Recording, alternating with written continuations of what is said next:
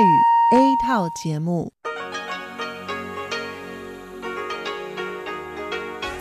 ที่นี่สถานีวิทยุเรดิโอไต้หวันอินเตอร์เนชันแนล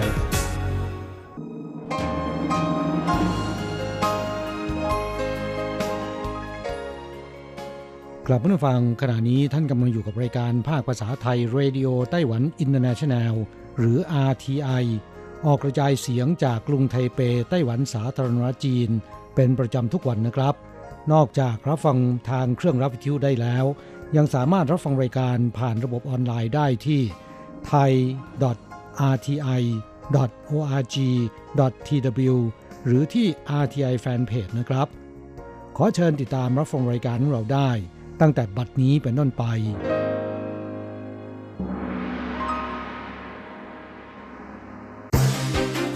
ลำดับแรก ขอเชิญติดตามรับฟัง ข่าวประจำวัน สวัสดีค่ะคุณผู้ฟังที่เคารพ ช่วงของข่าวประจำวันจากรายการเรดิโอไต้หวันอินเตอร์เนชันแนล ประจำวันจันทร์ที่ 30 มีนาคม พุทธศักราช 2563 สำหรับข่าวไต้หวันมีดิฉันการจยากริชยาคมเป็นผู้รายงานค่ะ หัวข้อข่าวมีดังนี้ไต้หวันติดเชื้อโควิด -19 เพิ่มอีก 8 คน ผู้ติดเชื้อสะสมรวม 306 ตาย 5 ผู้ต้องกักตัวในบ้านมีจำนวนมาก ผู้ช่วยผู้ใหญ่บ้านต้องเฝ้าทำหน้าที่ตลอด 24 ชั่วโมง สิ้นแล้วอดีตนายกไต้หวันเห่าปอชุน ถึงแก่อสัญญกรรมในวัย 101 ปี ไต้หวันใจดีประกาศให้ซื้อหน้ากากอนามัยได้คนละ 9 แผ่นทุก 14 วัน และอนุญาตซื้อส่งให้ญาติในต่างประเทศได้ทุก 2 เดือน 30 แผ่น เริ่ม 9 เมษายนนี้ วันโควิด -19 ผลสำรวจเผยชาวไต้หวัน 57%ไม่อยากทำงานต่างประเทศ แต่มี 10%ยังอยากไปตามแผนเดิม ไต้หวันอากาศเปลี่ยนอีกแล้ว จันทร์อังคารอบอุ่น 2 วัน พุธอากาศเย็นและมีฝนตกยาวจนถึงวันอาทิตย์ ต่อไปเป็นรายละเอียดของข่าวค่ะ กองบัญชาการควบคุมโรคติดต่อไต้หวัน ประกาศสถิติผู้ป่วยยืนยันติดเชื้อโรคโควิด -19 ณวันที่ 30 มีนาคม 2563 มีจำนวนเพิ่มขึ้น 8 ราย ในจำนวนนี้ติดเชื้อจากต่างประเทศ 7 ราย ติดเชื้อภายในประเทศ 1 รายทำให้ยอดผู้ติดเชื้อสะสมรวมทั้งสิ้น 306 คน แบ่งเป็นผู้ติดเชื้อจากต่างประเทศ 261 คน ผู้ติดเชื้อภายในประเทศ 45 คน ยอดผู้เสียชีวิต 5 คนผู้ติดเชื้อภายในประเทศที่เพิ่มขึ้นในวันนี้เป็นเด็กชายวัยไม่ถึง 10 ปี เป็นผู้ป่วยรายที่ 299 อาศัยร่วมกันกับผู้ติดเชื้อภายในประเทศรายที่ 269 ซึ่งเป็นเจ้าหน้าที่ประจำศูนย์บริการนักท่องเที่ยวประจำสนามบินเถาหยวน สังกัดกรมการท่องเที่ยวกระทรวงคมนาคม เด็กชายผู้ป่วยรายที่ 299 เริ่มมีอาการเป็นไข้เมื่อวันที่ 26 มีนาคม และวันที่ 27 มีนาคมทำการตรวจหาเชื้อ และยืนยันติดเชื้อในวันนี้ เป็นการติดเชื้อจากกลุ่มคนในครอบครัว เนื่องจากผู้ป่วยยืนยันติดเชื้อรายที่ 269 ทำหน้าที่ดูแลต้อนรับบุตรชายของหัวหน้าในกรมการท่องเที่ยว ที่เพิ่งเดินทางกลับจากฟิลิปปินส์และกลายเป็นผู้ป่วยยืนยันติดเชื้อรายที่ 277 โดยสรุปผู้ป่วยรายที่ 277 ที่กลับจากฟิลิปปินส์ส่งผลให้มีผู้ติดเชื้อต่อกันอย่างน้อย 2 รายแล้ว ขณะที่ผู้ติดเชื้อจากต่างประเทศเพิ่มขึ้น 7 คน แบ่งเป็นชาย 4 คน หญิง 3 คน ช่วงอายุตั้งแต่ 20 กว่าปีไปจนถึง 70 กว่าปี เดินทางเข้าไต้หวันระหว่างวันที่ 2 ถึง 22 มีนาคม เดินทางกลับจากอังกฤษ สหรัฐอเมริกา ฟิลิปปินส์และอียิปต์เริ่มมีอาการไข้ตั้งแต่วันที่ 6 ถึง 26 มีนาคม ข่าวต่อไป ในสถานการณ์โรคระบาดเช่นนี้ทำให้ไต้หวันมีผู้อยู่ในข่ายต้องกักตัวในบ้านเพื่อรอดูอาการว่าติดเชื้อหรือไม่เป็นจำนวนมาก โดยทั่วไปแล้วผู้ที่ทำหน้าที่เฝ้าติดตามคนกลุ่มนี้ คือผู้ช่วยผู้ใหญ่บ้านของแต่ละชุมชน ไม่ว่าชุมชนจะมีขนาดใหญ่หรือเล็ก มีผู้ต้องกักตัวในบ้านภายในชุมชนจำนวนมากน้อยเท่าไหร่แต่ชุมชนหนึ่งจะมีตำแหน่งผู้ช่วยผู้ใหญ่บ้านเพียงหนึ่งคนเท่านั้น ซึ่งจะต้องทำหน้าที่จัดส่งถุงยางชีพและอุปกรณ์ป้องกันโรคไปให้ คอยโทรศัพท์สอบถามติดตามอาการของผู้ถูกกักตัวทุกเช้าเย็น ตรวจสอบว่ามีการลักลอบแอบออกไปนอกบ้านหรือไม่ ไปจนถึงคอยปลอบขวัญคนในครอบครัวของผู้ถูกกักตัวที่รู้สึกเป็นทุกข์ไม่สบายใจ เรียกได้ว่าเฝ้าทำหน้าที่เกือบตลอด 24 ชั่วโมง งานยุ่งตลอดทั้งวัน ผู้ช่วยผู้ใหญ่บ้านจะต้องทำหน้าที่โทรศัพท์ติดตามสอบถามสุขภาพของผู้ต้องกักตัวในบ้านนั้นทุกวัน บางครั้งจะใช้วิธีวิดีโอคอลเพื่อดูว่าผู้ถูกกักอยู่ในบ้านจริงหรือไม่ และคอยย้ำเตือนว่าห้ามออกจากที่พักอาศัย รวมถึงกฎระเบียบข้อปฏิบัติต่างๆผู้ช่วยผู้ใหญ่บ้านรายหนึ่งในนครเกาสงเปิดเผยว่า มีลูกบ้านในชุมชนของตนที่อยู่ในระหว่างกักตัวในบ้านประมาณ 70 คน ภารกิจหน้าที่ของตนไม่ได้อยู่แต่เพียงในสำนักงงานเท่านั้น ต้องแบ่งเวลาออกไปขับขี่รถจักรยานยนต์ จัดส่งถุงยางชีพและอุปกรณ์ป้องกันโรค และสแตนบายรับโทรศัพท์ตลอด 24 ชั่วโมงอีกด้วย ข่าวต่อไปพลเอกพิเศษเฮาปอชุน อดีตนายกรัฐมนตรี สมัยประธานาธิบดีหลี่เติงฮุย อดีตรัฐมนตรีกระทรวงกลาโหม อดีตผู้บัญชาการกองทัพบบก และอดีตประธานคณะเสนาธิการทหารของกระทรวงกลาโหมไต้หวัน ถึงแก่อสัญญกรรมในวัย 101 ปี โดยภาวะสมองขาดเลือดหรือสโตรก ด้านทำเนียบประธานาธิบดีไต้หวันส่งสารแสดงความเสียใจต่อครอบครัวตระกูลห่าวเฮาปอชุนเป็นบิดาของนายห่าหลงปิน อดีตผู้ว่าการกรุงไทเป และอดีตรองหัวหน้าพักก๊กมินตั๋งเขาปฏิบัติหน้าที่เป็นทหารรับใช้ชาติตั้งแต่อายุ 17 ปี ผลงานที่สำคัญของเขาเคยเข้าร่วมสงครามต่อต้านญี่ปุ่นรุกราน และสงครามระหว่างพรรคก๊กมินตั๋งกับพรรคคอมมิวนิสต์จีน และเมื่อมาอยู่ไต้หวันได้ผ่านสงครามสู้รบกับจีนแผ่นดินใหญ่ โดยยุทธภูมิที่สำคัญของเขาคือเกาะจินเหมิน ในยุทธการปืนใหญ่ 23 สิงหาคมคริสตศักราช 1958 ขณะนั้นเป็นนายทหารกองพันปืนใหญ่ ครองยศพันเอก ถือเป็นผู้มีคุณูปการในการปกป้องดินแดนไต้หวันเป็นอย่างมาก เมื่อปี 1993 เห่าปอชุนเข้าตรวจร่างกายที่โรงพยาบาลทหารสามเหล่าทัพ แล้วแพทย์ตรวจพบว่ามีสะเก็ดปืนใหญ่ฝังอยู่ในกระโหลกศีรษะ ขนาดเท่ากับเมล็ดข้าวสาร ก่อนหน้านี้สุขภาพของเห่าปอชุนเริ่มมีอาการไม่ดี เมื่อวันที่ 2 เมษายนปีที่แล้ว บุตรชายของเขาต้องโทรเรียกเจ้าหน้าที่กู้ภัยสายด่วน 119 เพื่อขอความช่วยเหลือส่งรถพยาบาลมารับ เมื่อเจ้าหน้าที่มาถึงพบว่าเขามีอาการอัมพาตครึ่งซีกที่ร่างกายด้านซ้าย แต่ยังมีสติสัมปชัญญะ และรีบนำตัวเข้ารับการรักษาที่โรงพยาบาลทหารสามเหล่าทัพสาขาในหู ข่าวต่อไปกองบัญชาการควบคุมโรคติดต่อไต้หวันประกาศว่า ตั้งแต่วันที่ 9 เมษายนนี้เป็นต้นไป จะปรับเปลี่ยนมาตรการจำหน่ายหน้ากากอนามัยแบบใช้บัตรประกันสุขภาพยืนยันตน หน้ากากอนามัยผู้ใหญ่จากเดิมทุก 7 วันซื้อได้ครั้งละ 3 แผ่น เพิ่มขึ้นเป็นทุก 14 วันครั้งละ 9 แผ่น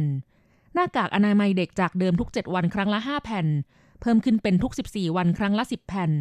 เท่ากับซื้อหนึ่งครั้งจะมีหน้ากากอนามัยพอใช้ไปตลอด 2 สัปดาห์ ไม่ต้องไปต่อแถวเข้าคิวซื้ออยู่บ่อยๆและยังยกเลิกกฎการจำกัดให้ซื้อหน้ากากอนามัยแบ่งตามเลขท้ายบัตรประจำตัวประชาชนเลขคู่และเลขคี่ เป็นสามารถซื้อวันไหนก็ได้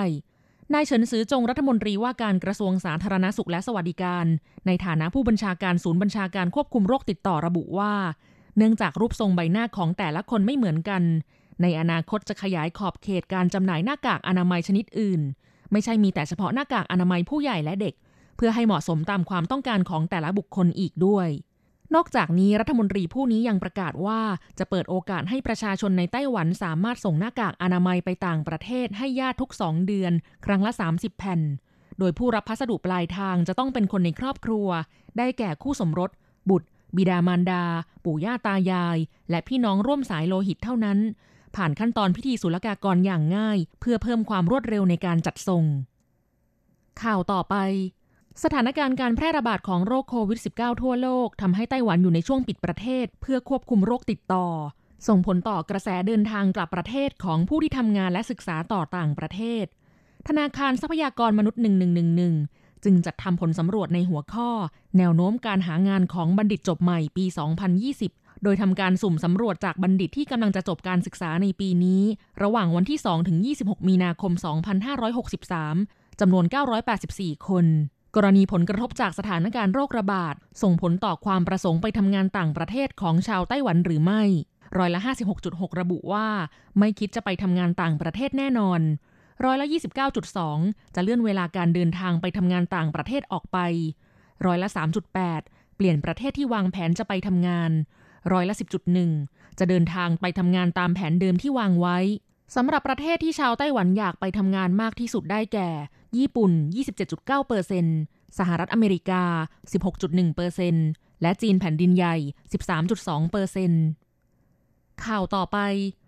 กรมอุตุนิยมวิทยาไต้หวันรายงานพยากรณ์อากาศว่า วันจันทร์และวันอังคารนี้ ไต้หวันสภาพอากาศกลับมาอบอุ่น แต่วันพุธเป็นต้นไปได้รับอิทธิพลจากแนวปะทะอากาศที่พัดผ่าน และลมมรสุมตะวันออกเฉียงเหนือมีกำลังแรงขึ้น ประกอบกับกลุ่มเมฆฝนจีนใต้ที่เคลื่อนตัวทางตะวันออกทำให้ภาคเหนืออุณหภูมิต่ำสุดลดเหลือ 16 องศาเซลเซียส และมีฝนตกต่อเนื่องไปจนถึงวันอาทิตย์ นอกจากนี้อุณหภูมิที่ลดต่ำประกอบกับความชื้นทำให้ภูเขาอี้ซันมีโอกาสที่หิมะจะตก วันอังคารที่ 31 มีนาคม อุณหภูมิยิ่งสูงขึ้น ทุกพื้นที่สูงกว่า 26 องศาเซลเซียสขึ้นไป ภาคกลางและภาคใต้มีโอกาสที่จะสูงถึง 27-30 องศาเซลเซียส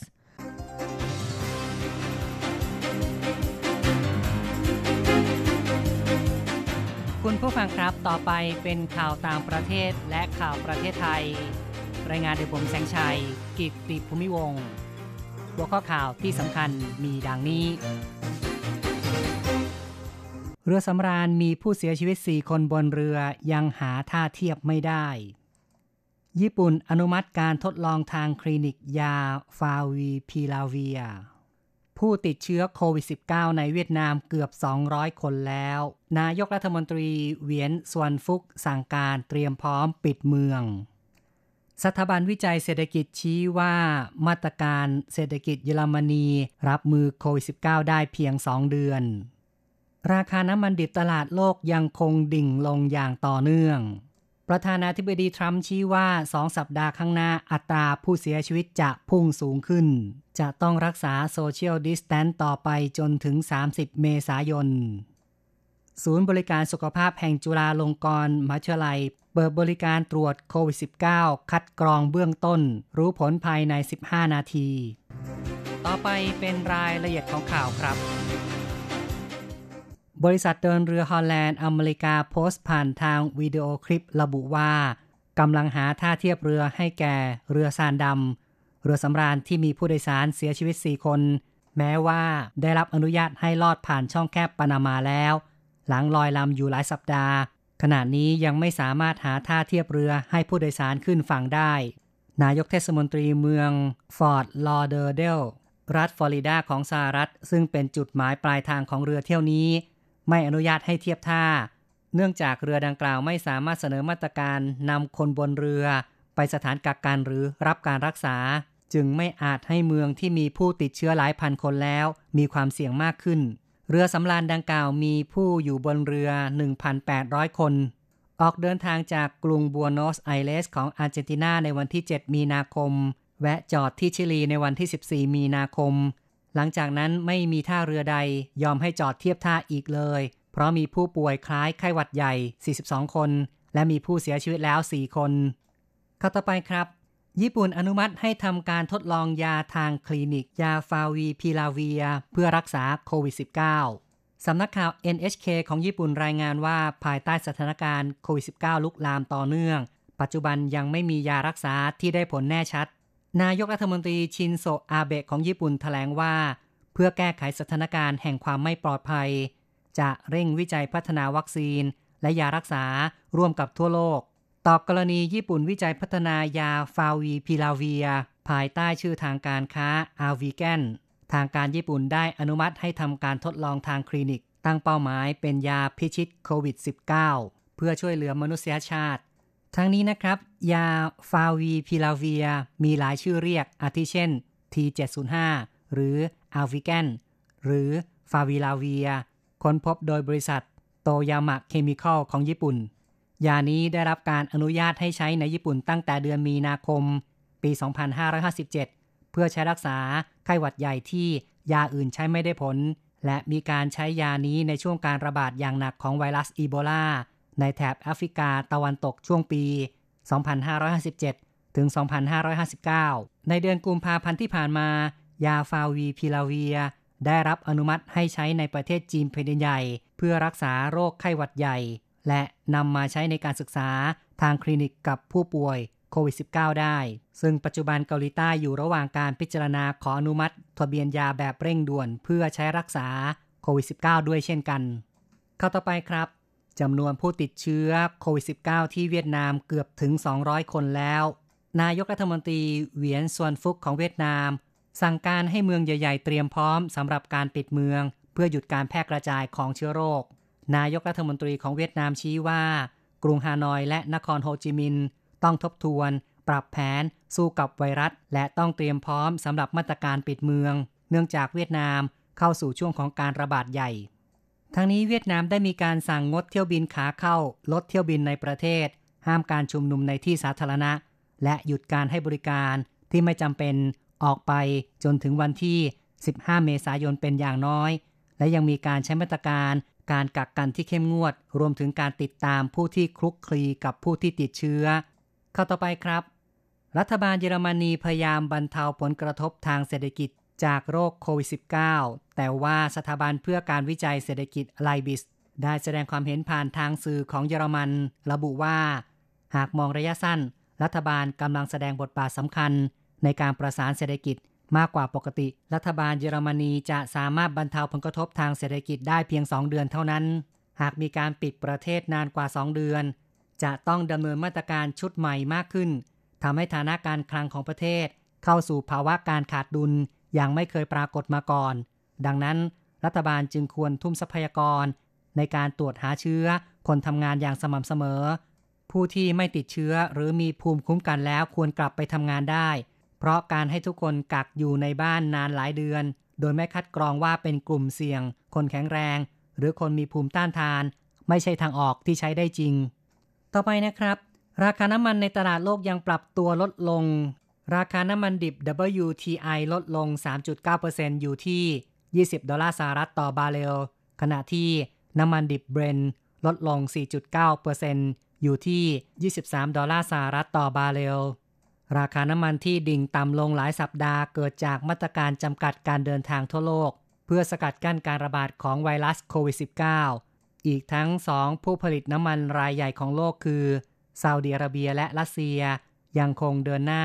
ทำสงครามตัดราคา เข้าต่อไปครับ ประธานาธิบดีโดนัลด์ทรัมป์ของสหรัฐบอกว่าในช่วงสองสัปดาห์ข้างหน้า จะเป็นช่วงที่มีผู้เสียชีวิตเพิ่มขึ้นมาก เขาเรียกร้องให้ดำเนินมาตรการรักษาระยะห่างทางสังคม จะขยายช่วงการใช้แนวทางชะลอการระบาดของโควิด -19 ออกไปจนถึงวันที่ 30 เมษายน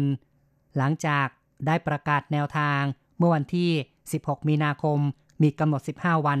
แนวทางปฏิบัติดังกล่าวคือ ห้ามไม่ให้รวมกลุ่มมากกว่า 10 คน และหลีกเลี่ยงการออกนอกบ้านถ้าไม่จำเป็น ประธานาธิบดีทรัมป์บอกว่าจำนวนผู้เสียชีวิตจากไวรัส จะพุ่งขึ้นถึงช่วงสูงสุดใน 2 สัปดาห์ และสิ่งสำคัญมากคือชาวอเมริกันต้องปฏิบัติตามแนวทางอย่างเคร่งครัด โดยระบุหากไม่มีการควบคุมการระบาดของไวรัส จะมีผู้เสียชีวิต 2.2 ล้านคน ยอดผู้เสียชีวิตจากโควิด -19 ในสหรัฐยังพุ่งขึ้นอย่างต่อเนื่อง ในรอบ 24 ชั่วโมงที่ผ่านมา มีผู้เสียชีวิต 518 คน นับเป็นสถิติสูงสุดครั้งใหม่ ยอดรวมผู้เสียชีวิตสะสมเท่ากับ 2,484 คนแล้ว และมีผู้ติดเชื้อรายใหม่กว่า 18,000 คน ขณะนี้ยอดรวมผู้ติดเชื้อในสหรัฐ สูงเป็นอันดับหนึ่งของโลกคือ 140,000 คน ต่อไปติดตามข่าวจากประเทศไทย ศูนย์บริการสุขภาพแห่งจุฬาลงกรณ์มหาวิทยาลัยเปิดให้บริการ จุฬาโควิด -19 Strip Test เป็นชุดตรวจผลเลือดเพื่อคัดกรองเบื้องต้นว่ามีความเสี่ยงต่อการติดเชื้อโควิด -19 หรือไม่ เป็นวิธีที่ง่ายและรวดเร็ว ทราบผลได้ภายใน 15 นาที อาจารย์ของคณะเภสัชศาสตร์ของจุฬาเป็นผู้คิดค้นชุดทดสอบ อาศัยหลักการทางภูมิคุ้มกันร่างกาย เป็นการตรวจหาแอนติบอดีในเลือดซีรัมหรือพลาสมาใช้เวลา 10-15 นาที ในการตรวจวินิจฉัย พื่อคัดกรองเบื้องต้น ด้วยการเจาะเลือดจากปลายนิ้ว เทียบกับวิธีเดิม ซึ่งตรวจด้วยสารคัดหลั่งทางเดินหายใจ ต้องใช้เวลา 20-30 นาที ทางนี้ชุดทดสอบดังกล่าวไม่ได้นำมาทดแทนการตรวจเชื้อโควิด -19 ด้วยวิธีมาตรฐาน แต่หวังว่าจะช่วยแบ่งเบาจำนวนคนไข้ที่ต้องรับบริการที่โรงพยาบาลเป็นจำนวนมาก ถ้าผลการตรวจโดยใช้ชุดทดสอบ มีผลเป็นลบและไม่มีความเสี่ยง ก็จะได้รับคำแนะนำให้ปฏิบัติตนที่ถูกต้อง โดยไม่จำเป็นต้องไปตรวจที่โรงพยาบาล แต่หากผลตรวจเป็นบวก ก็จะมีช่องทางที่รวดเร็ว ในการส่งไปตรวจเพิ่ม เพื่อยืนยันอีกครั้งที่โรงพยาบาล และนำเข้าระบบการรักษาอย่างทันท่วงที อีกข่าวหนึ่งเป็นเรื่องที่การรถไฟแห่งประเทศไทย หรือว่ารอฟอทอปรับแผนการเดินรถเส้นทางกรุงเทพหัดใหญ่ ปลายทางยะลา และสุไหงโกลก หลังมีการแพร่ระบาดโควิด -19 มีการปิดจังหวัดยะลา ห้ามประชาชนเดินทางเข้าออก การรถไฟไม่สามารถให้บริการขบวนรถโดยสารเข้าออกพื้นที่ จึงมีการปรับแผน งดเดินขบวนรถด่วนพิเศษบางส่วน และมีการปรับแผนการเดินทาง โดยเดินรถไปถึงหัดใหญ่เท่านั้น ประชาชนที่ซื้อตั๋วโดยสารเดินทางกับขบวนรถที่มีการหยุดเดินหรือปรับเปลี่ยนเส้นทาง สามารถติดต่อขอคืนเงินได้ เต็มราคา คุณผู้ฟังครับต่อไปเป็นรายงานอัตราแลกเงินอ้างอิงตอนบ่ายของวันที่ 30 มีนาคม โอนเงิน 10,000 บาท ใช้ 9,470 เหรียญไต้หวัน แลกซื้อเงินสด 10,000 บาทใช้ 9,820 เหรียญไต้หวัน และโอนเงิน 1 เหรียญสหรัฐใช้ 30.30 เหรียญไต้หวัน大家来唱大家来唱佛佛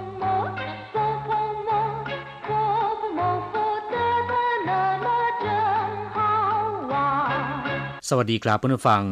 พบกันในวันนี้เราจะมาเรียนวิทยาลัยภาษาจีนทางอากาศ ภาคเรียนที่สองบทที่ 11 ของแบบเรียนชั้นต้น บทที่ 11 เจ้าเชอเรียกรถแท็กซี่ ในบทนี้นะครับเราจะมาเรียนรู้คำสนทนาภาษาจีนกลางที่เกี่ยวกับการเดินทางไปยังสถานที่ใดที่หนึ่งอย่างเร่งรีบ ซึ่งวิธีที่เร็วที่สุดก็คือนั่งรถแท็กซี่ ในภาษาจีนควรจะพูดว่าอย่างไร เราจะมาเรียนรู้กันนะครับ 初级华语绘画下册第十一课轿车一课文快一点嘛，急什么？上班快要迟到了。别急，坐计程车就没问题了。第十一课เจ้าเชอบทที่11เรียกรถแท็กซี่คำว่าเจ้าเชอแปลตามตรงแปลว่า เรียกรถหรือว่าโบกรถ คำว่าเจ้าแปลว่า เรียก ร้องหรือว่าตะโกนบอก ส่วนคำว่าเชอก็คือรถยนต์ เจ้าเชอหมายถึงการเรียกรถแท็กซี่ หรือว่าการว่าจ้างรถแท็กซี่คำเต็มควรจะพูดว่า เจ้าจี้เฉิงเชอจี้เฉิงเชอก็คือรถแท็กซี่นะครับ และผู้ฟังต้องระวังคำว่าเจ้าเชอที่มีเสียงไปพ้องกับอีกคำหนึ่งที่ออกเสียงอย่างเดียวกันเป๊ะ แต่คำว่าเจ้าของอีกคำหนึ่งนะครับ เป็นตัวอักษรคนละตัว เจ้าที่ว่านี้แปลว่า เกี้ยวหรือว่าวอนะครับ อย่างเช่นว่าเจ้าจื่อก็คือ เกี้ยวที่ใช้คนหาม เจ้าเชอออกเสียงอย่างเดียวกัน แต่ว่าเจ้าคำนี้หมายถึงรถม้าที่มีกระโจมในอดีต ในปัจจุบันหมายถึงรถเก๋งหรือว่ารถยนต์นั่งส่วนบุคคลนั่นเองนะครับ เรียกว่าเจ้าเชอต่อไปมาอธิบายความหมายของคำสนทนาในบทนี้ควายเตียนมา เร็วๆหน่อยสิควายแปลว่าเร็ว อีเตียน นิดหน่อย ไขว้เตียนก็คือเร็วหน่อย ส่วนคำว่ามาไม่มีความหมายนะครับ แต่เป็นศัพท์เสริมน้ำเสียง เป็นการเร่งเร้าให้เร็วๆหน่อยไขว้เตียนมา เร็วๆหน่อยสิจี什么รีบร้อนอะไร หรือจะรีบไปไหนคำว่าจีแปลว่ารีบร้อน รีบด่วน หรือว่ากระวนกระวายใจร้อนใจก็ได้นะครับสัมมาแปลว่าอะไร จีสัมมาก็คือรีบร้อนอะไร หรือจะรีบร้อนไปไหน เรียกว่าจี什么上班快要迟到了จวนจะไปทำงานสายแล้ว หรือจวนจะเข้างานสายแล้วช่างปันแปลว่าเข้างานหรือว่าทำงานควายเย่าก็แปลว่าเกือบจะหรือว่าจวนจะ迟到แปลว่าสาย迟到了สายซะแล้ว จวนจะเข้างานสายซะแล้ว上班快要迟到了别急坐计程车就没问题了 อย่ารีบร้อน ไม่ต้องรีบร้อน หรือว่าใจเย็นๆ เรียกว่าเปียจีจู่จีเฉิงนั่งรถแท็กซี่ไปก็จะไม่มีปัญหา หมายถึงนั่งรถแท็กซี่ไปจะรวดเร็ว และก็ทันเวลาเข้างานนะครับจั่วจี้เฉิงเชก็คือโดยสารรถแท็กซี่ หรือว่านั่งรถแท็กซี่จู่ไม่ก็จะไม่มีปัญหา หมายถึงก็จะไม่มีปัญหาเรื่องการเข้างานสายไมยเว่นถีก็คือไม่มีปัญหา ถ้ามีปัญหาพูดว่าโยเว่นถีกราบผู้ฟังหลังจากที่ทราบความหมายของคำสนทนาในบทนี้แล้วนะครับ ต่อไปขอให้เปิดไปที่หน้า 48 ของแบบเรียน เราจะมาเรียนรู้คำศัพท์ใหม่ๆ ของบทเรียนนี้ ศัพท์คำที่หนึ่งมาเป็นศัพท์เสริมน้ำเสียงที่มีความหมายค่อนข้างจะอ้อนสักหน่อย ใช้กับประโยคที่มีเหตุผลชัดเจนแล้วก็มองเห็นได้ง่ายนะครับ อย่างเช่นว่าอยู่ว่าจื้อชัมีอะไรก็พูดออกมาตรงๆเถอะ จะเกรงใจไปทำไมเถายี่หวยมานั้นเมียนเยวเดียนจิงจัง ครั้งแรกนี่ ย่อมตื่นเต้นเป็นของธรรมดาศัพท์คำที่สองจีแปลว่ารีบร้อน รีบด่วน กระวนกระวายใจ ร้อนใจ หรือว่าเร่งด่วนฉุกเฉินก็ได้นะครับ อย่างเช่นว่าจีชื่อแปลว่าเรื่องเร่งด่วน หรือเรื่องฉุกเฉินจีเจียนแปลว่าเอกสารเร่งด่วนจีซิ่งจื่อก็แปลว่านิสัยใจร้อน หรืออารมณ์ร้อน非常急请快一点ด่วนมากหรือว่ารีบเร่งมาก ขอให้เร็วๆหน่อยจีเจินแปลว่าการรักษาฉุกเฉิน จีเจินชื่อก็คือห้องรักษาผู้ป่วยฉุกเฉินในโรงพยาบาลนะครับ จีจิ้วแปลว่าปฐมพยาบาล จียุ่ง แปลว่าต้องการใช้อย่างเร่งด่วน เรียกว่า จียุ่งศัพท์คำต่อไป เจ้า อธิบายคร่าวๆไปแล้วนะครับ แปลว่าร้องหรือว่าตะโกน เช่นว่า ต้าเจ้า แปลว่าร้องตะโกนเสียงดัง เก่าเจ้า สุนัขร้องหรือว่าสุนัขหอน เรียกว่าเก่าเจ้า จีเจ้าก็คือไก่ร้องหรือว่าไก่ขัน เรียกว่าจีเจ้า นอกจากนี้นะครับยังแปลว่าสั่งหรือว่าว่าจ้าง อย่างเช่น เจ้าเชอก็คือเรียกรถแท็กซี่ หรือว่าว่าจ้างรถแท็กซี่ เจ้าเปี้ยนตังก็คือสั่งเข้ากล่อง หมายถึงสั่งซื้อ และก็ให้คนขายมาส่งนะครับ เรียกว่า เจ้าเปี้ยนตัง หรือจะแปลว่าเรียกหรือว่าชื่อก็ได้นะครับ อย่างเช่นว่าเจ้าเจ้า收音机นี่เรียกว่าเครื่องรับวิทยุ 他叫张三เขาชื่อจางซัน我叫หวังเอ๋อผมชื่อหวังเอ๋อส่วนคำว่าเจ้าขู่แปลว่าร้องโวยวายศัพท์คำต่อไป迟到แปลว่ามาสายหรือว่ามาเลยกำหนดเวลาคำว่าฉแปลว่าช้า หรือว่าเชื่องช้า อย่างเช่นว่าฉหวันแปลว่าเชื่องช้าอึดอาดส่วนคำว่าเต้า แปลว่าถึง หรือว่ามาถึง เต้าล่ะ ก็คือถึงแล้วหรือว่ามาถึงแล้วฉเต้าก็แปลว่ามาถึงสาย หรือมาถึงเลยกำหนดเวลานะครับ เช่น昨晚睡太晚了今天的会议迟到了เมื่อคืนนอนดึกมาก การประชุมในวันนี้จึงมาสาย上班时间已过你迟到了เลยเวลาเข้าทำงาน คุณมาสายซะแล้วศัพท์คำต่อไปจี้เฉิงเชอแปลว่ารถแท็กซี่คำว่าจี้เฉิงแปลว่า วัดระยะทางนะครับ การคำนวณโดยวัดระยะทาง ถ้าเป็นจี้เสือหมายถึงการคำนวณโดยวัดระยะเวลา ส่วนคำว่าเชอก็คือรถ หรือว่ารถยนต์ จี้เฉิงเชอก็คือรถแท็กซี่จั่วจี้เฉิงเชอชี่แปลว่า โดยสารหรือว่านั่งรถแท็กซี่ไป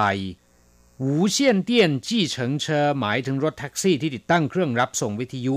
ผู้โดยสารที่จะเรียกรถ หรือว่าว่าจ้างรถแท็กซี่แบบนี้ สามารถเรียกรถโดยโทรศัพท์เข้าศูนย์ จากนั้นทางศูนย์ก็จะเรียกหารถแท็กซี่ในสังกัดคันใดคันหนึ่งที่อยู่ใกล้บริเวณผู้เรียกรถที่สุด ให้ไปรับผู้โดยสารนะครับรถแท็กซี่ประเภทนี้ได้รับความนิยมอย่างมากในไต้หวัน เพราะว่าสะดวกและค่อนข้างจะปลอดภัย เรียกว่าหูเซียนเตี้ยนจี้เฉิงเชอคำว่าหูเซียนเตี้ยนก็คือวิทยุนะครับศัพท์คำต่อไปเหมยเว่นถีแปลว่าไม่มีปัญหาคำว่าเว่นถีแปลว่าปัญหา เหมยเว่นถีก็คือไม่มีปัญหานะครับ แต่ถ้ามีปัญหาในภาษาจีนจะพูดว่า有问题有没有问题แปลว่ามีปัญหาหรือไม่ศัพท์คำต่อไปเจ้าทงแปลว่าการคมนาคม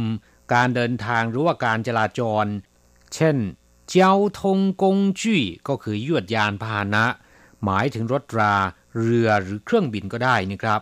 เรียกว่าเจ้าทงกงจุ้ย เจ้าทงเชอก็คือรถยนต์ที่รับส่งพนักงงาน ซึ่งโดยมากจะเป็นรถบัสขนาดใหญ่ ที่รับส่งพนักงานของบริษัทหรือว่าหน่วยงานองค์กรต่างๆนะครับ เรียกว่าเจ้าทงเชอเจ้าทงจู่ไซแปลว่าจราจรติดขัดเจ้าทงเขินฟางเปี้ยน แปลว่าการคมนาคมหรือว่าการเดินทางไปมาสะดวกสบาย ศัพท์คำสุดท้าย เจียนฟง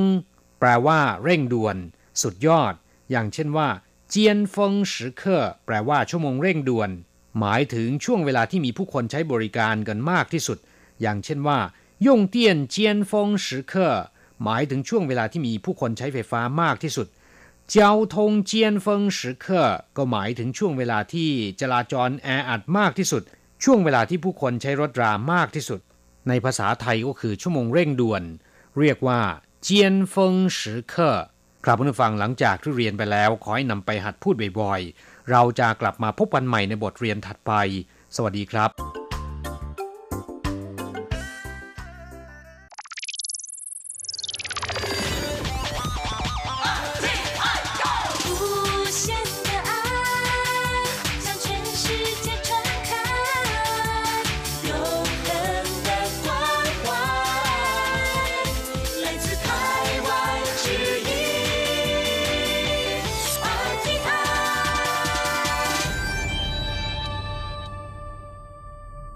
ครับคุณครับขณะนี้คุณกำลังติดตามรับฟังรายการภาคภาษาไทยจากสถานีวิทยุ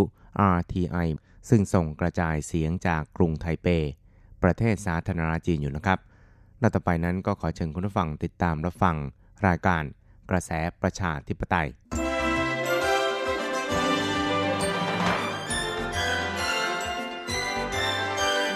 กระแสประชาธิปไตยประชาธิปไตยนำเราสู่ความหวัง ขอต้อนรับคุณผู้ฟังสู่กระแสประชาธิปไตย โดยกฤษณัยสายประพาส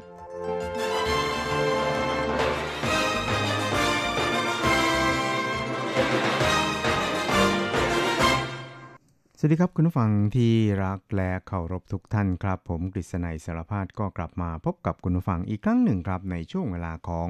กระแสประชาธิปไตยนะครับ ซึ่งก็พบกันเป็นประจำทุกสัปดาห์ครับ ในค่ำวันจันทร์แล้วก็เช้าวันอังคาร 3 ครั้งด้วยกันครับ ก็จะนำเอาเรื่องราวความเคลื่อนไหว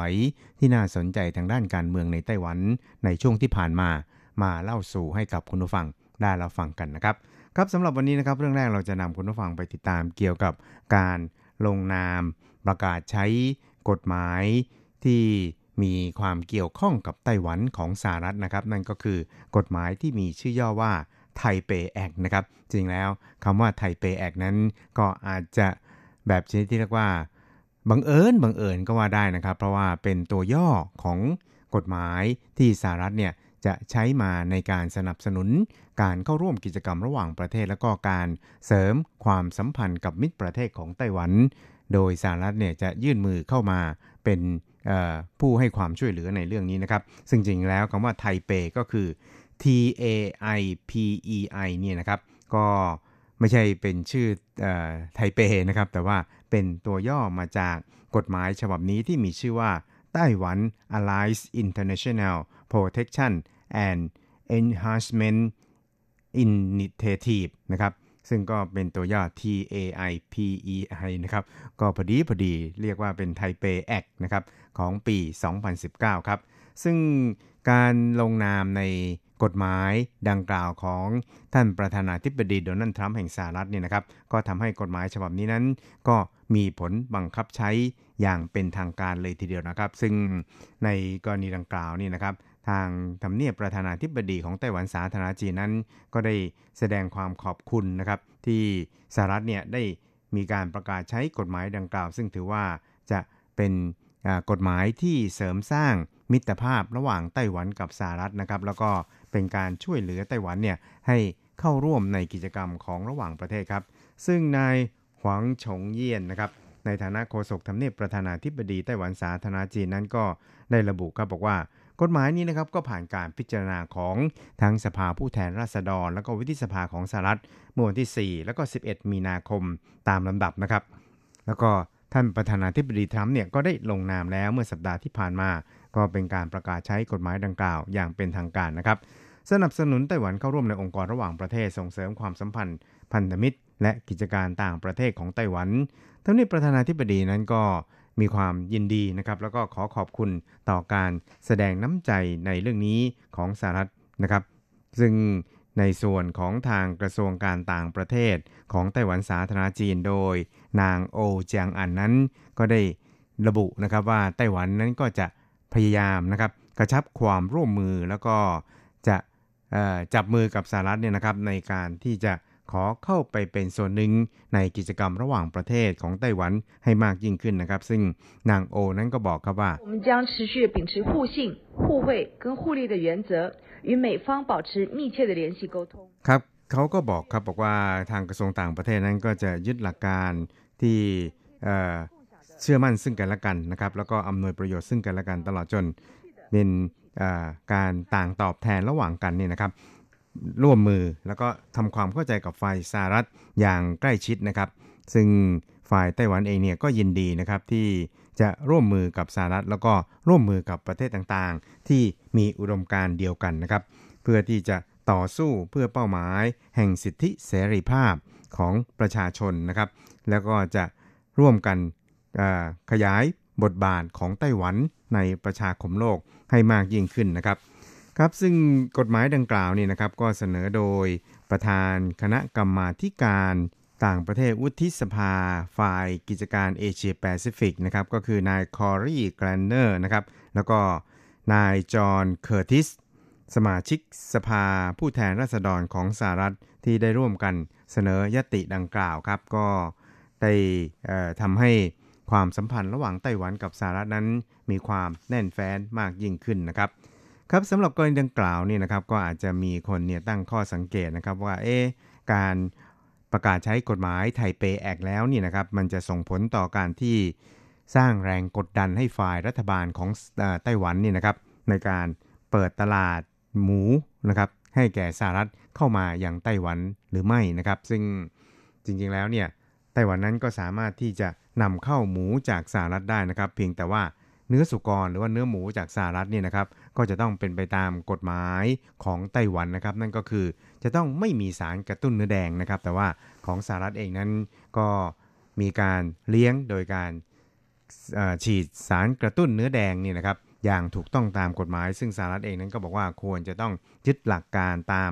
หลักวิทยาศาสตร์นะครับว่าใช้ในปริมาณที่เหมาะสมเนี่ยก็จะไม่มีผลต่อสุขภาพร่างกายของคนนะครับ อย่างไรก็ตามเนี่ยในส่วนของชาวไต้หวันเองเนี่ยนะครับ แล้วก็กฎหมายของไต้หวันเองเนี่ยก็ยังมีการระบุชัดนะครับว่า เนื้อสุกรหรือว่าเนื้อหมูที่ผลิตในไต้หวันเนี่ยก็จะต้องไม่มีสารกระตุ้นเนื้อแดงดังกล่าวครับ ซึ่งในส่วนนี้นี่นะครับท่านนายกรัฐมนตรีซูจินชางนั้นก็ระบุชัดนะครับว่าจุดยืนของรัฐบาลไต้หวันสาธารณจีนนั้นก็คือ จะยึดหลักสุขภาพของประชาชนชาวไต้หวันเป็นหลักครับ แล้วก็ในส่วนของการค้าระหว่างกันนี่นะครับ ก็จะ อยู่ภายใต้โครงสร้างขององค์การการค้าโลก หรือ WTO นั่นเองครับ แล้วก็เป็นไปตามคำชี้แนะ ตามคำสั่งของท่านประธานาธิบดีไช่อิงหวนนะครับ ซึ่งรัฐบาลเนี่ยก็คือจะต้อง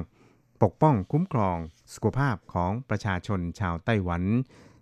จำนวน 23 ล้านคนเนี่ยอย่างเต็มที่ครับ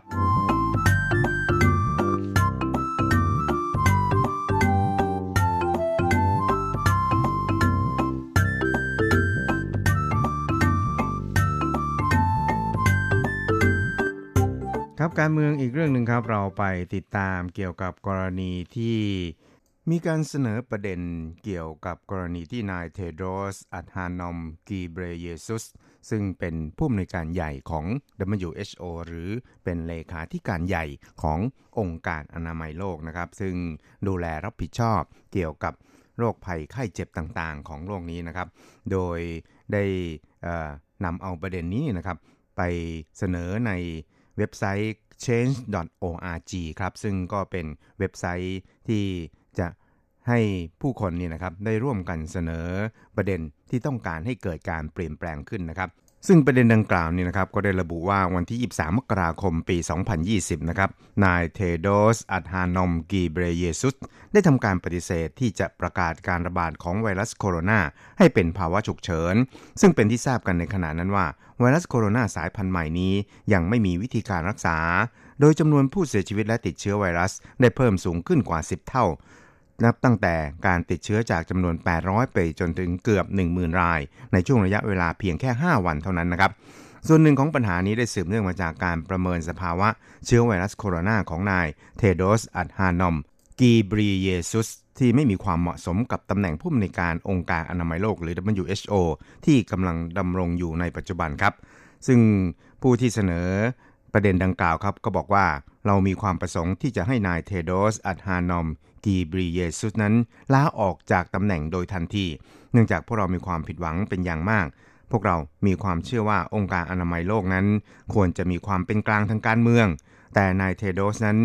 กลับได้เชื่อถือข้อมูลเกี่ยวกับจำนวนผู้เสียชีวิตและผู้ติดเชื้อ ไวรัสโคโรนาที่รัฐบาลจีนได้เปิดเผยมาให้เป็นอย่างมาก โดยขาดการพิจารณาอย่างถี่ถ้วนนะครับ ในทางกลับกันไต้หวันไม่ควรที่จะถูกกีดกันจากองค์การอนามัยโลก ไม่ว่าจะด้วยเหตุผลทางการเมืองใด ๆ เนื่องจากเทคโนโลยีทางการแพทย์ของพวกเขา นับว่ามีความก้าวหน้ามากกว่าบางประเทศ ที่รับการคัดเลือกให้อยู่ในรายชื่อจากองค์การอนามัยโลกหรือ WHO ซึ่งจากการที่ WHO นั้นได้ดำเนินมาตรการแล้วก็เตือนประเทศสมาชิกเนี่ยล่าช้าเกินไปนี่นะครับ มันก็ส่งผลให้โรคโควิด -19 นี่นะครับ แพร่ระบาดไปทั่วโลก แล้วก็ตอนนี้เนี่ยก็ดูเหมือนว่ายังยากที่จะสงบลงนะครับ หลาย ๆ ประเทศในยุโรปแล้วก็ในสหรัฐนั้น ก็มีผู้ติดเชื้อเนี่ยเป็นแสนแล้วนะครับ ก็มีผู้ตายเนี่ยนะครับก็อีกหลายพันคนเหมือนกันครับ เพราะฉะนั้นเนี่ยก็ทำให้ผู้คนเนี่ยเกิดความไม่พอใจนะครับ โดยเฉพาะอย่างยิ่งประเทศที่ต้องตกเป็นเหยื่อของโควิด -19 ดังกล่าวนะครับ ก็ได้แสดงความไม่พอใจต่อ ผู้อำนวยการใหญ่ของ WHO ท่านนี้นะครับ แล้วก็มีการล่ารายชื่อเพื่อที่จะให้มีการถอดถอนนายเทโดส อัธานอมกีบรีเยซุส ที่กลุ่มบังเหียนของ WHO นะครับ ซึ่งตอนนี้เนี่ยก็มีการลงรายชื่อไปแล้วนะครับ หรือว่ามีผู้ร่วมสนับสนุนยติดังกล่าวนี่นะครับประมาณ 5-6แสนคนแล้วนะครับยังก็ตามเนี่ยนายเทโดสก็บอกว่าจริงแล้วเนี่ยนะครับการ ล่ารายชื่อเหล่านี้นะครับเป็นการกระทำของกองทัพคีย์บอร์ดจากไต้หวันนะครับที่ต้องการจะต่อต้านนะครับแล้วก็ต้องการที่จะให้เขาเนี่ยออกจากตำแหน่ง เนื่องจากว่าไต้หวันนั้นไม่ได้เป็นสมาชิกของ WHO ครับซึ่งในกรณีดังกล่าวนั้น ไต้หวันเนี่ยก็ได้มีการตอบโต้ในเรื่องนี้ อย่างไม่ต้องยั้งมือก็ว่าได้เลยทีเดียวนะครับ เพราะว่าในส่วนนี้เนี่ยนะครับมันก็ทำให้ ทั่วโลกเนี่ยนะครับต่างก็ต้องเผชิญหน้ากับภัยพิบัตินี้ค่อนข้างรุนแรงพอสมควรเลยทีเดียวนะครับ โดยเฉพาะอย่างยิ่ง ก่อนหน้านี้ครับก็มีการโต้ตอบกันระหว่างโฆษกกระทรวงต่างประเทศของสหรัฐกับของจีนนะครับแล้วก็โฆษกกระทรวงต่างประเทศของสหรัฐนั้นก็บอกว่าจริงๆแล้ว การเกิดโรคระบาดดังกล่าวนี้ขึ้นมานี่นะครับ ฝ่ายไต้หวันเองนั้นก็มีข้อมูลที่ค่อนข้างจะถูกต้องนะครับ แล้วก็ได้มีการเตือน WHO มาตั้งแต่ในช่วงปลายปีที่แล้ว แต่ว่า WHO นั้นก็วางเฉย ตอบแต่เพียงว่ารับทราบนะครับ โดยไม่มีการแจ้งเรื่องดังกล่าวเนี่ยให้กับประเทศสมาชิกของ WHO นะครับ ซึ่งไต้หวันเนี่ยก็ได้ใช้ช่องทางของ IHR นะครับ มาแจ้งให้กับ WHO ได้ระวังในเรื่องนี้นะครับ เพราะฉะนั้นเนี่ยก็มีการล่ารายชื่อเพื่อที่จะถอดถอนนายเทโดสออกจากตำแหน่งผู้อำนวยการใหญ่ WHO นะครับ ซึ่ง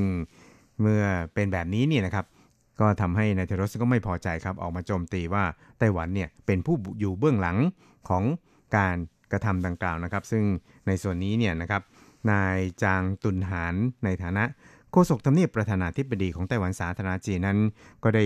ตอบโต้ข้อกล่าวหาของนายเทโรสนะครับ โดยบอกว่า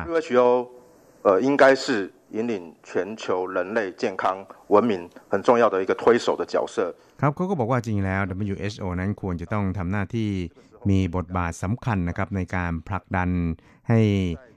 ประชาคมโลกนั้นมีสุขภาพร่างกายที่แข็งแรงนะครับ โดยเฉพาะอย่างยิ่งคนที่เป็นผู้นำของ WHO นั้น ก็จะต้องเออใช้ความสามารถความเชี่ยวชาญที่เป็นมืออาชีพเนี่ยนะครับอยู่เหนือการเมืองนะครับ แล้วก็ ทำหน้าที่ในการป้องกันการระบาดของโรคในขอบเขตทั่วโลกเนี่ยนะครับอย่างเต็มที่นะครับ ซึ่งเราเองเนี่ยนะครับก็ควรจะต้องกลับมายืนอยู่บนจุดยืนของความเป็นมืออาชีพ แล้วก็ความเเชี่ยวชาญเฉพาะด้านนี่นะครับจัดการกับปัญหาโควิด -19 นี้อย่างเต็มที่นะครับ โดยไม่จำเป็นจะต้องไปดึงเอาการเมืองเนี่ยเข้ามาผสมปนเปด้วย ซึ่ง มันไม่มีความหมายอะไรทั้งสิ้นนะครับ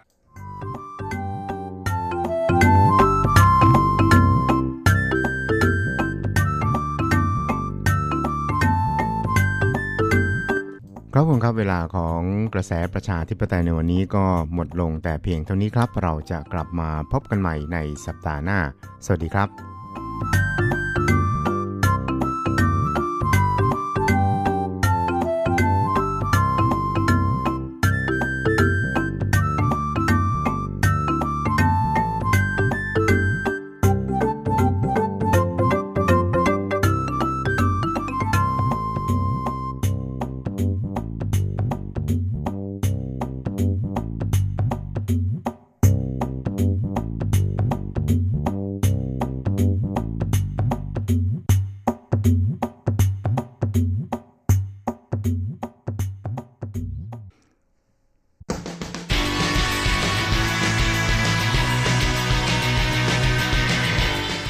องปัจจุบัน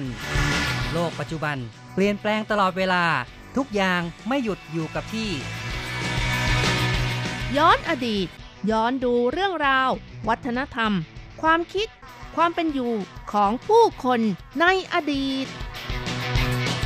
มองปัจจุบัน ย้อนอดีตดำเนินรายการโดย แสงชัย กิตติภูมิวงศ์รจรัตน์ยนต์สุวรรณ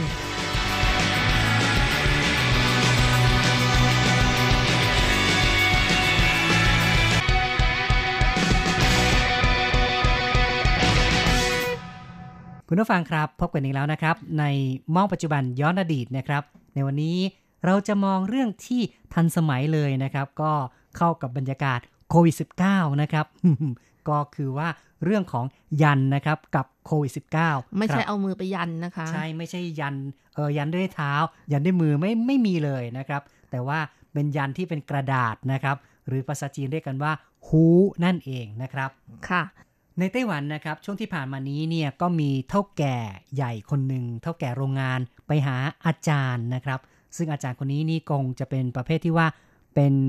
หมอเป็นผู้ที่ทำทางด้านเรื่องของเอ่อการดูดวงบ้างการดูทำเล ดูเลิกษ์ดูยามอะไรอย่างนี้นะคะ ใช่ครับ ซึ่งก็เป็นคนที่สนิทชิดชอบกัน แล้วก็เวลา ที่เท่าแก่มีหลานเกิดใหม่ ก็ไปหาอาจารย์ผู้เชี่ยวชาญคนนี้ให้ทำเรื่องยันหรือว่าฮูหรือแม้แต่หาเลิกยามดีอะไรอย่างนี้นะคะ ครับ หรือว่าประกอบพิธีแต่งงานเป็นต้นนะครับ เปิดร้านใหม่ หาเลิกหายามนะครับ ก็อาศัยอาจารย์ท่านนี้นะครับ ค่ะ มีอยู่วันหนึ่งนะคะ เท่าแก่หยางท่านนี้นะคะ ก็ขับรถเบนซ์ไปจอดที่หน้าศาลเจ้า อาจารย์ก็ถามว่าวันนี้มาที่นี่มีธุระอะไรต้องการให้ความช่วยเหลือ ต้องการตั้งชื่อหลานที่เกิดใหม่หรือไม่ หรือว่าต้องการยันเพื่อขอความร่ำรวยอืมเท่าแก่หยางก็ตอบว่าไม่ต้องการยันที่ป้องกันโรคครับ ไม่ต้องการอย่างอื่นเลย ต้องการยันป้องกันโรคอ่าป้องกันโรคโควิดโอ้19 นะคะอืมระบุด้วยนะว่าโควิดโควิด -19 นะครับ เพราะตอนนี้นี่ระบาดในหลายประเทศค่ะแล้วก็ก็เลยกลัวกันนะครับ อาจารย์ได้ยินดังนั้นก็เงียบนะคะ ไม่ตอบอะไร ในใจคิดว่าเท่าแก่หยางช่างเป็นคนที่เชี่ยวชาญ หรือว่าตอนนี้ต้องการยันป้องกันโรคแต่พอเท่าแก่หยางพูดต่อว่าต้องการยันเนื่องจากว่าเดือนกุมภาพันธ์นั้นจะไปเที่ยวที่ญี่ปุ่น ขอยันสักใบเพื่อป้องกันโควิด -19 ครับ อืมทำไมต้องไปญี่ปุ่นด้วยล่ะครับ ก็ซื้อ ซื้อทัวร์ไว้ค่ะ อ๋อ ซื้อไว้แล้วนะครับ จ่ายเงินเรียบร้อยแล้ว จ่ายแล้วค่ะด้วยอื้อหือใช่ค่ะ เสียดายตังค์ใช่ไม่ไปนี่ก็ถูกถูกอะไรนะยกยกเลิกปรับนะครับ ยกเลิกทั้งกรุ๊ปด้วย ถ้าเท่าแก่หยางไม่ไป อ๋อครับอื้อหือไม่รู้จะแก้ปัญหายังไงดีก็เลยต้องมาพึ่งอาจารย์ละนะครับค่ะ อาจารย์ก็มองหน้าเท่าแก่หยังแล้วก็บอกว่า ของขลังบางอย่างนั้นฉันทำไม่ได้ ยันน่ะ ถ้าต้องการเนี่ย ฉันก็วาดให้เป็นลังได้ เพื่อนำไปเผาที่ประเทศญี่ปุ่นทุกๆวัน แต่ทางที่ดี ตอนนี้การระบาดของโรคกำลังรุนแรง คุณอยู่ไต้หวันก็ดีแล้วล่ะ อืม ก็เรียกว่าอาจารย์ก็ไม่กล้ารับประกันนะ แม้แต่ว่าในอดีตที่ผ่านมานี่ก็สามารถเขียนยันต่างๆ ได้เยอะแยะเลย แต่ว่ายันโควิด -19 นี่ ยังไม่กล้าที่จะทำนะครับ ค่ะ จากนั้นอาจารย์ก็คำนวณวันเดือนปีเกิด แล้วก็พูดกับเท่าแก่อย่างว่า ครึ่งปีแรกธุรกิจของคุณกำลังรุ่ง แต่ถ้าว่าคุณเดินทางไกล ไม่ดูแลกิจการอยู่ที่ร้าน ทรัพย์ของคุณอาจจะเคลื่อนย้ายได้ หรือว่าถึงกับหมดเนื้อประดาตัวอืมครับ อาจารย์ก็เลยพยายามหวานล้อมนะ ว่าอย่าไปญี่ปุ่นดีกว่านะครับ ค่ะ อาจารย์พูดอีกว่า จะช่วยเขียนยันให้คุณสักผืนเอาไหม อืม ครับ เท่าแก่หยังนึกในใจเมื่อปลายปีที่แล้วมา เพิ่งจะมอบกิจการให้ลูกชายสองคนดำเนินนะคะ แล้วก็ตัวเองก็เตรียมเกษียณงาน แต่ลูกชายทั้งสองเนี่ย มักจะมีความคิดเห็นของตัวเองเป็นหลัก ไม่ค่อยเชื่อฟังเขาหากไปเที่ยวญี่ปุ่น 10 วัน ไม่รู้ว่าลูกชายจะสร้างวีรกรรมอะไรให้หรือเปล่า ในที่สุด เท่าแก่หยังก็ตัดสินใจไม่ไปเที่ยวญี่ปุ่น อืมครับ ก็ครับ ยันนี่อาจจะบอกว่า ศักดิ์สิทธิ์ก็ศักดิ์สิทธิ์เนาะแต่ในบางสถานการณ์นี่อาจารย์ก็ไม่รับประกันนะครับ ค่ะ ในช่วงท้ายคนที่ทำการบันทึกเรื่องราว ก็ถามอาจารย์ว่าเท่าแก่หยังไม่เหมาะต่อการเดินทางไปไกลจริงหรือไม่ หรือว่าอาจารย์เป็นผู้สร้างเรื่องขึ้นมาเอง อาจารย์ก็ตอบว่า ตอนแรกก็เพียงแต่ต้องการห้ามปรามเท่าแก่หยังไม่ให้เดินทางออกนอกประเทศ แต่เมื่อดูดวงชะตาแล้วก็ไม่เหมาะต่อการเดินทางไกลจริงอืม ครับ อาจารย์ก็พยายามที่จะหาเหตุผลสนับสนุนนะครับว่าเท่าแก่หยางเนี่ยทางที่ดีก็อย่าเดินทางซะจะดีกว่านะครับๆส่วนคำถามว่ายันหรือว่าฮูนั้นนะคะ สามารถป้องกันโรคได้จริงหรือไม่ อันนี้ก็ต้องบอกว่าเป็นเรื่องของพลังของความศรัทธานะคะ แต่ที่สำคัญที่สุดก็ต้องอาศัยการกระทำของตนเองเป็นหลักค่ะ อย่างเช่นว่า คนจำนวนไม่น้อยนะคะ มาขอโชคลาภขอลาบต่างๆ แต่ไม่ขยันทำงานจะมีทรัพย์ได้อย่างไร หรือว่าคนที่ไม่คบค้าสมาคมกับใคร แต่มาขอคู่แล้วจะได้คู่หรือไม่ อืม ครับ ยันก็เป็น เรื่องทางจิตใจอย่างหนึ่ง แต่ว่าการกระทำนั้นก็ถือว่าเป็นสิ่งที่สำคัญมากกว่านะครับ ค่ะ แล้วจะมาด่าว่าเทพไม่ได้ช่วยได้อย่างไรนะคะ ครับ เพราะฉะนั้นมีคำที่คนสมัยก่อนกล่าวว่า เทพเทวดาจะช่วยเหลือคนที่ช่วยเหลือตัวเอง เทียนจู้จื้อจู้เจอครับ ก็ต้องช่วยตัวเองก่อนนะครับ ไม่ใช่หวังจะขอให้เทวดาฟ้าดินมา ช่วยเพียงฝ่ายเดียวครับ ค่ะ เพราะฉะนั้นในช่วงนี้มีการระบาดของโควิด -19 นะคะ ก็ควรสวมหน้ากากอนามัยดีกว่าเอ่อใส่ยันไว้กับตัวใช่ไหมคะ ครับหรืจะอเขียนยันไว้บนหน้ากากอนามัยก็ได้มั้งแต่ต้องการที่พึ่งทางใจเพิ่มขึ้นหน่อยหนึ่งนะครับอืมเอาละครับ เราก็ฟังเรื่องราวเกี่ยวกับเรื่องของยันที่เกี่ยวข้องกับโควิดในปัจจุบันนะครับ ต่อไปเราก็มา ย้อนฟังเรื่องราวเกี่ยวกับยันในอดีตกันนะครับ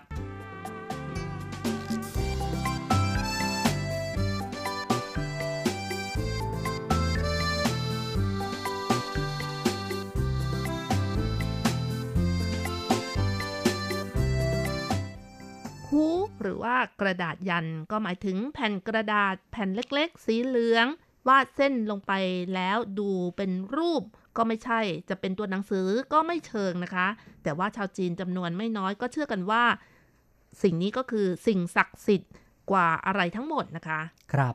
สามารถที่จะคุ้มครองให้รอดปลอดภัย สร้างความเจริญรุ่งเรืองต่างๆ ก็ได้นะครับฮูก็เป็นเรื่องที่ชาวจีนเชื่อถือกันแบบนี้นะครับฮูหรือว่ายันนะคะ ก็เป็นเอกลักษณ์ที่สำคัญของชาวจีนที่คนทั่วไปสามารถเห็นได้จนเจนตา ซึ่งสิ่งเหล่านี้เป็นผลสืบเนื่องจากความเชื่อทางศาสนาและวัฒนธรรมค่ะ เป็นการยากที่จะระบุว่าฮูนั้นมีต้นกำเนิดเมื่อใด โดยตำนานบ้างก็บอกว่ามาตั้งแต่สมัยผันกูสร้างโลกนั่นแหละตั้งแต่ยุคนิยายปรัมปราของชาวจีนนี่ก็เชื่อว่ามีการใช้ยัน ใช้ของขลังใช้สิ่งศักดิ์สิทธิ์กันแล้วนะครับ ค่ะ บางก็บอกว่าเกิดขึ้นตั้งแต่ยุคฟูซี ซึ่งเป็นผู้ให้กำเนิดนะคะ บางก็บอกว่าเป็นเทพจิวเทียนเฉวียนหนีซึ่งเป็นผู้ที่กำเนิดสมัยเมื่อมาช่วยขวางตี้บุกเบิกแผ่นดิน ซึ่งช่วงเวลาที่ตำนานทั้งหมดกล่าวมานี้ มีอายุเก่าแก่ไม่ต่ำกว่า 4,000 ปีไปแล้วค่ะ อืม ก็ย้อนอดีตไปตั้ง 4,000 ปี เขาก็เชื่อกันว่า น่าจะมีการใช้ฮูใช้ยันกันตั้งแต่สมัยนั้นแล้วนะครับ แต่นั่นก็เป็นเพียงตำนานหรือว่าเทพนิยายนะคะ ไม่อาจใช้เป็นหลักฐานอ้างอิงได้ จากหลักฐานทางประวัติศาสตร์ทำให้เราสันนิษฐานได้ว่า ความเชื่อเรื่องฮูน่าจะก่อขึ้นในสมัยยุค ชุนชิวจ้านกัวนั่นเองค่ะ ครับก็เป็นชื่อยุคของชาวจีนนะครับ ยุคชุนชิวครับ ค่ะ กระดาษแผ่นเล็กนี้ เราคงจะได้เห็นในหนังผีของจีน พระในศาสนาเต๋ารำดาบ มือถือกระดิ่งเอามีดเสียบเข้าไปที่กระดาษยัน แล้วก็เผาไฟเพื่อต่อสู้กับพูดผีปีศาจนะคะ กระดาษยันมีประโยชน์ใช้ประกอบในการแสดงภาพยนตร์เท่านั้นเองหรือ ความจริงก็ไม่ได้เป็นอย่างนั้น ชาวจีนมีความเชื่อในกระดาษยันเป็นอันมาก และก็เคยมีปรากฏการณ์ความศักดิ์สิทธิ์ของกระดาษยัน แม้แต่ในยุคเทคโนโลยีปัจจุบันนะคะ กระดาษยันก็ยังคงมีบทบาทอยู่นะคะใช่คนก็ยังเชื่ออยู่ครับ ก็อย่างเรื่องของเท่าแก่ที่ไปหาอาจารย์อย่างที่เราเล่าให้ฟังในตอนต้นนะครับ ก็เป็นสิ่งที่ยืนยันว่า ปัจจุบันนั้น ชาวจีนในไต้หวันนั้น ก็ยังมีผู้ที่นับถือมีความเชื่อ ในฮูอีกไม่น้อยนะครับ โดยเฉพาะผู้ที่นับถือศาสนาเต่านะคะ ที่มีการเข้าทรงใช่ไหมคะ ครับมีการไหว้เจ้าเข้าทรงเขาก็จะเชื่อเรื่องยันกันด้วยครับ หนังสือที่เขียนในยุคราชวงศ์ฮั่นตอนปลายนะคะ มีการกล่าวถึงความวิเศษของกระดาษยัน ใจความสำคัญมีอยู่ว่า ที่ใต้หลังคาตึกแห่งหนึ่งในเมือง ชายคนหนึ่งชื่อฉังฟังนะคะ ได้เห็นชายชารามีอาชีพขายยาคนหนึ่ง โดดลงในหายยา ด้วยความสงสัยเขาจึงพยายามหาตัวชายชาราในหายยา และได้พบชายชารานั้นนะคะ ต่อมาชายชาราเห็นว่า คนนี้เป็นคนดีจึงได้ให้ไม้กิ่งหนึ่งและยันแผ่นหนึ่งแก่เขาครับ จากนั้นเป็นต้นมาช้างฟังก็สามารถรักษาโรคต่างๆได้ และใช้ไม้ไผ่ในการลงโทษขับไล่ผี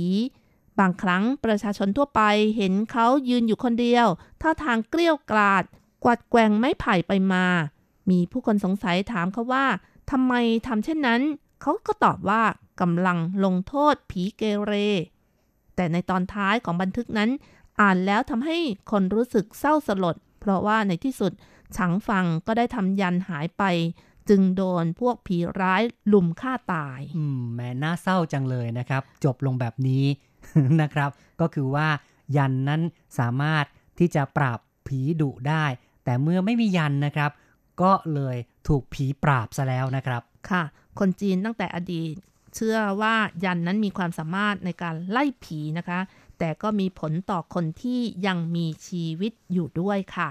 มีนิทานในราชวงศ์ฉินบันทึกโดยเก๋อหงนะคะ เขียนไว้ว่า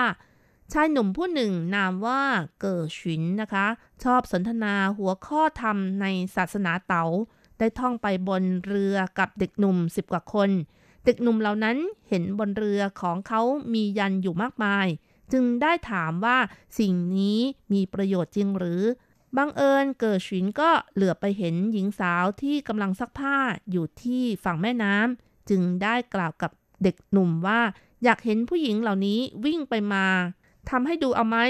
ว่าแล้วเขาก็โยนยันแผ่นหนึ่งลงไปในน้ำหญิงสาวนั้นก็วิ่งกระโดดไปมาเป็นหลายลี้เลยนะคะ โอ้โหเนาะนะครับอืมเป็นเรื่องที่ปาฏิหาริย์ขึ้นมาทันทีนะครับ ต่อมาเกิดฉินก็โยนยันไปอีกแผ่นหนึ่งลงในน้ำหญิงนั้นก็กระโดดกลับมาที่เดิม เมื่อคนที่เห็นก็ถามหญิงสาวนั้นว่าทำไมเป็นเช่นนั้น หญิงสาวก็ตอบว่าไม่รู้ว่าเป็นเพราะอะไรอืมไม่รู้เพราะอะไรเนาะนะครับ ก็เป็นเรื่องที่มีการบันทึกเกี่ยวกับเรื่องของอภินิหารของยันนะครับ ค่ะ เรื่องเล่าข้างต้นนั้นก็มีชื่อบุคคลสถานที่ฟังดูแล้วคล้ายกับเป็นของจริงเป็นของจังเลยนะคะ ใช่ครับอืมทำให้ผู้คนไม่น้อยยอมเชื่อว่ากระดาษแผ่นเล็กๆ นั้นมีอนุภาพมาก จากคำบอกเล่าในศาสนาเต๋าก็กล่าวว่า ความศักดิ์สิทธิ์ของยันนั้น ไม่ใช่อยู่ที่แผ่นกระดาษ แต่ศักดิ์สิทธิ์เพราะได้เชิญเซียนหรือเทพเจ้าทั้งหลายมาประทานอนุภาพให้นั่นเอง เป็นการอธิบายนะครับว่าทำไมยันถึงสามารถสร้างสิ่งที่ไม่น่าเกิดขึ้นเนี่ยให้เกิดขึ้นได้ กระดาษยันที่พระเต๋าวาดขึ้นนั้น ยากที่คนทั่วไปจะเข้าใจว่าเป็นตัวหนังสือหรือรูปภาพอะไรกันแน่ ส่วนใหญ่ก็จะใช้น้ำหมึกดำหรือแดง วาดลงบนกระดาษสีเหลือง สีแดงหรือว่าสีดำ ความกว้างของกระดาษที่เห็นโดยทั่วไปก็ประมาณ 3 นิ้ว ยาว 7 นิ้ว ลวดลายที่วาดลงแผ่นกระดาษ ส่วนใหญ่ก็เป็นคำประกาศสิทธิ์ของเทพเจ้า ที่ผสมกับรูปลักษณ์ในทางศาสนา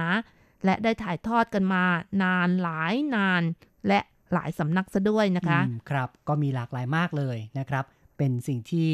วาดขึ้นมาก็ขยึกขยักนะครับ อ่านก็ไม่ออกแต่คนก็เชื่อแล้วนะครับว่าศักดิ์สิทธิ์นะครับเอาละครับ วันนี้เราก็พูดคุยกันมาพอสมควรนะครับ ในรายการมองปัจจุบันย้อนอดีต เห็นที่ต้องขอยุติลงก่อนอย่าลืมกลับมาพบกันใหม่ในครั้งต่อไป